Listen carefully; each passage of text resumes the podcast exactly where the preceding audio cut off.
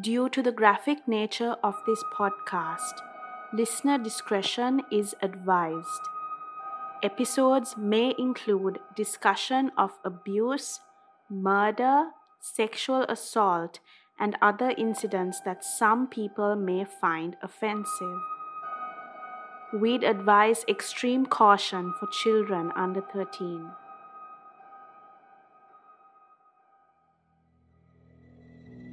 It was a dreary Wednesday evening. The series of events that had unfolded within the day had cast whispers down the busy streets of Buthgamuwa Road, Rajagiriya. Was the premises where the Japanese office was located down Kuda Buthgamuwa Road really haunted?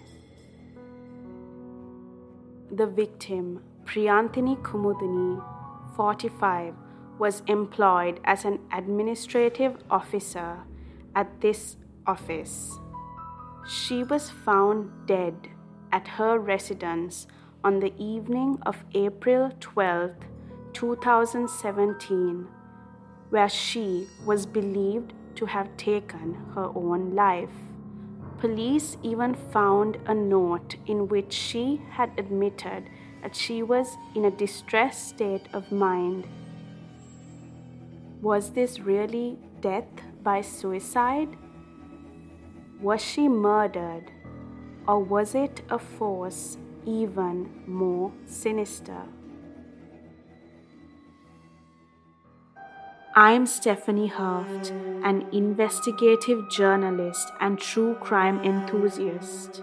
Every Tuesday, I'll be taking a deeper look into some of the most famous and infamous true crime mysteries that took place right here in Sri Lanka.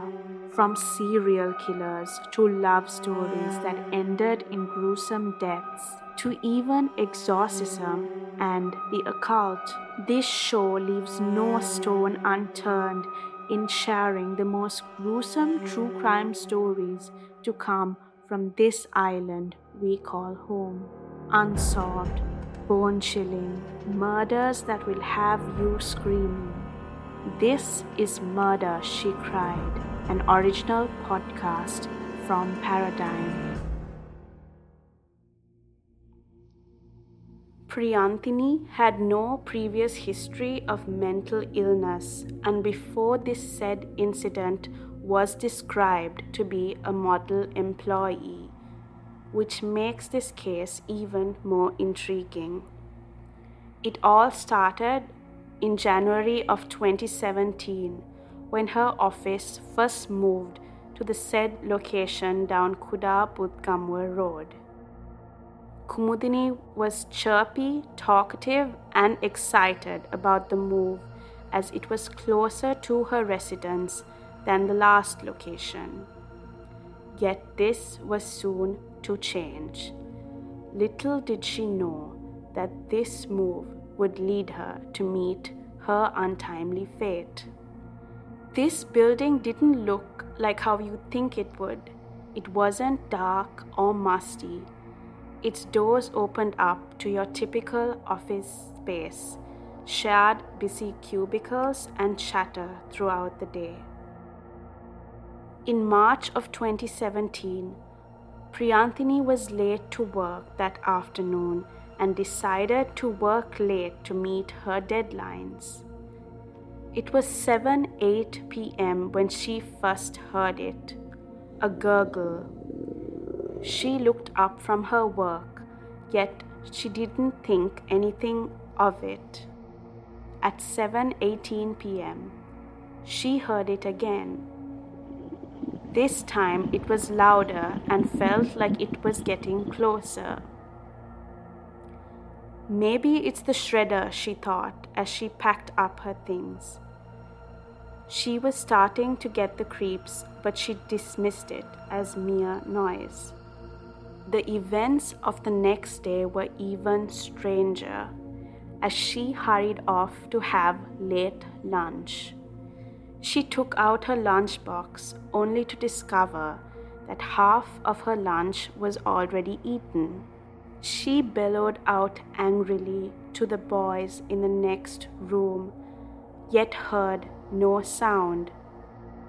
She cursed them in a few angry Sinhalese words and soon finished the rest of her lunch.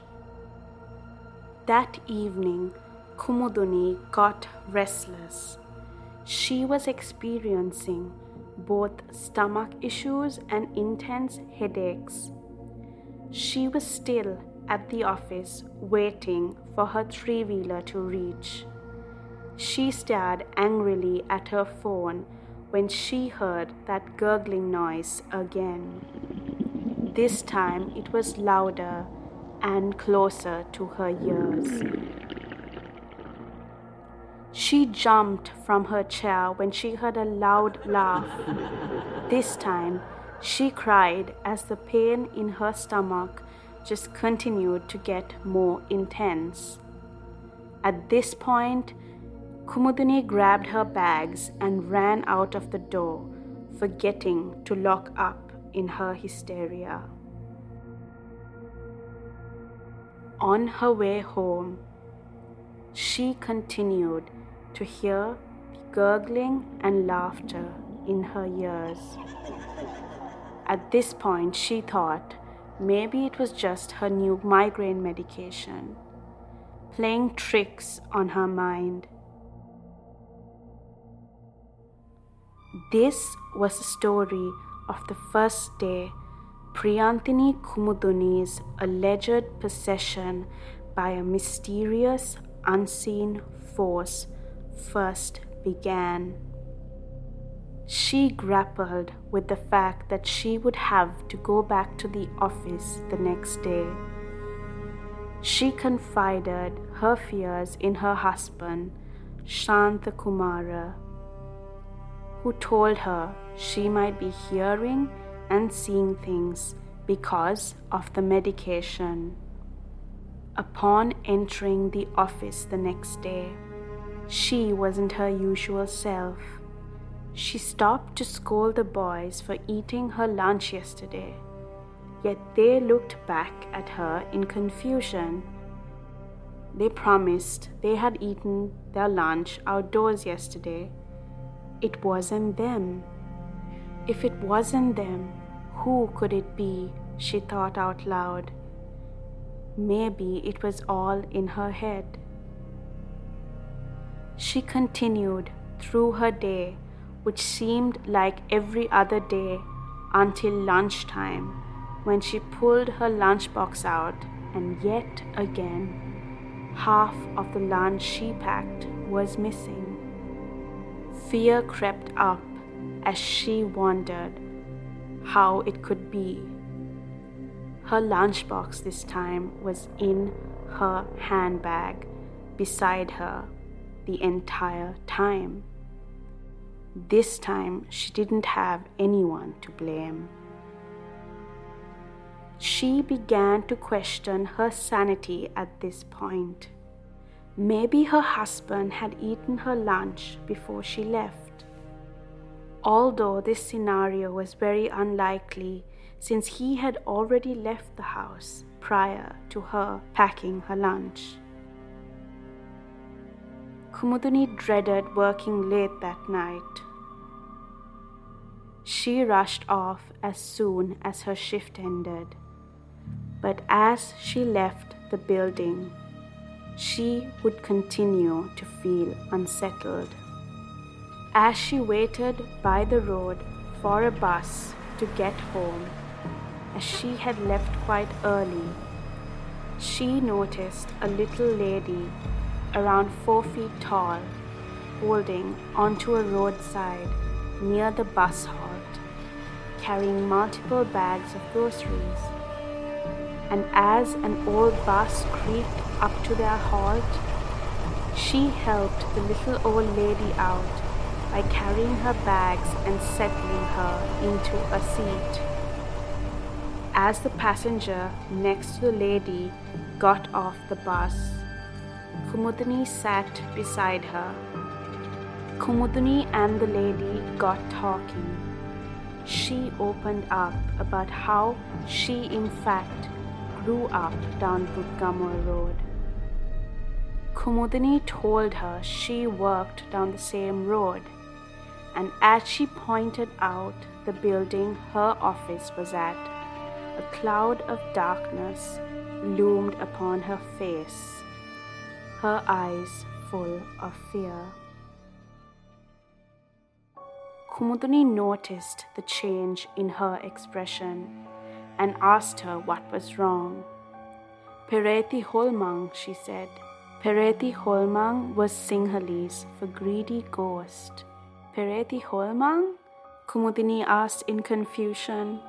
The lady continued to tell her about the whispers that this building was once home to a Kattadiya. A Kattadiya was the Sinhalese word for witch doctor. A ritual gone wrong had prompted this Kattadiya and his family to sell their home. The families that moved in after would not stay there long. The current landlord was said to rent it out as he and his family were not able to stay there overnight. Fear struck Kumudini as she recalled everything she had experienced in the last few days. She could almost hear them again, gurgling in her ears. It all came rushing back. Was she being tormented by these evil spirits? As she reached home, she cried to her husband Kumara, who listened in silence, trying to make sense of it all. She called in sick with a migraine the next morning. She was troubled and was too afraid to go back there. She had woken up with a high temperature and contemplated on who she could even confide in at work. Did no one else have the same encounter she did? Was it all because she worked late that one night? The lady had mentioned the landlord had experienced it. Would he have answers? There was only one way to find out. Kumudini, on the noon of Friday, April 7th, rushed into work, hoping to meet her boss. He had to know something. With tears in her eyes, she told Mr. Ekanayaka everything she had experienced. And to her surprise, he didn't flinch. He stared back at her blankly, almost like he believed her. She noticed he looked relieved. Did he know the history of the building when he had rented it out? Mr. Ekanayaka stood up from his chair, solemnly pointed at the far end of the room, and confessed that he would hear voices in the early evenings from the corner of his room. Every evening he would dismiss these noises and leave early. She told him what the lady had told her. The landlord would have answers. Mr. Ekanayaka picked up his phone and invited the landlord over to his place for dinner. He assured her that they would talk things out and that he would update her. In the meantime, he asked her to keep their experience confidential. He did not want to scare off other employees. As Kumudini walked out of office, she still felt that load of unease, a feeling of dread. As she reached home, she was thankful the weekend was approaching and felt relief that she didn't have to go back to that building just yet. Saturday morning, Mr. Ekanayaka called her with an update. he informed the landlord of the strange occurrences throughout the premises. The landlord, stone-faced and scared, admitted that indeed there had been strange occurrences after hours. In the nights his family lived there, evil spirits that roamed those halls. Pereti Holmang, he said. He was afraid he would lose his tenants and assured Mr. Ekanayaka he would obtain the services of the most powerful exorcist in Colombo to conduct a ritual in order to chase away these evil spirits. Sunday, the 9th of April 2017. An exorcist visits the premises located down Buthgamuwa Road in order to chase away the evil spirits tormenting the premises. Were these evil spirits tormenting Buthgamuwa Road finally vanquished? Or was this just the beginning of Kumudini's torment? Kumudini, regardless of these spirits being seemingly vanquished, dreaded going back to work. She spent both the 10th and 11th of April at home, in solitude. No one really knew how she was doing during this period. Her husband, Shantakumara, reported she was disturbed and ill during these 2 days. Then came the morning of 12th April 2017. Priyanthini Kumudini left home to go to work. Yet her husband said she returned home soon after, as she had not been feeling well again. Around 10:30 a.m. of April 12th, Kumudini returned to office again as she wanted to collect her salary. She, however, soon fell quite ill while at office. She collected her salary and returned home by 1 p.m. She then rested. What happened in the 2 hours that led to Shantakumara finally finding Kumudini? No one knows. Around 3 p.m. of April 12th, Shanta found his wife fallen in the pantry with cut injuries, bleeding out. He rushed his wife to the hospital, but sadly it was too late. Priyanthini Kumudini passed away at age 45 on 12th April 2017 from mysterious circumstances.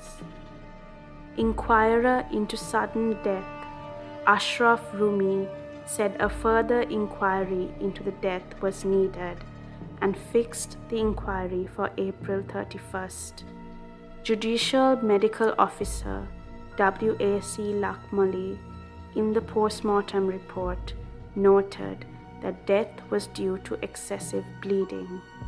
5 years later, further investigations are still ongoing and Priyanthini Kumudini's death still remains a mystery.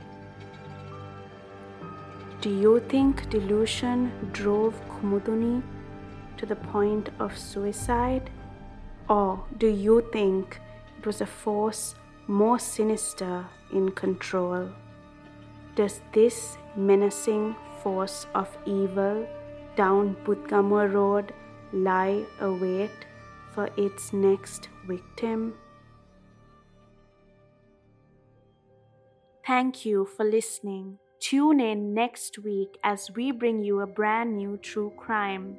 If you like this show, follow @ParadigmPodcast on Instagram, TikTok, and YouTube.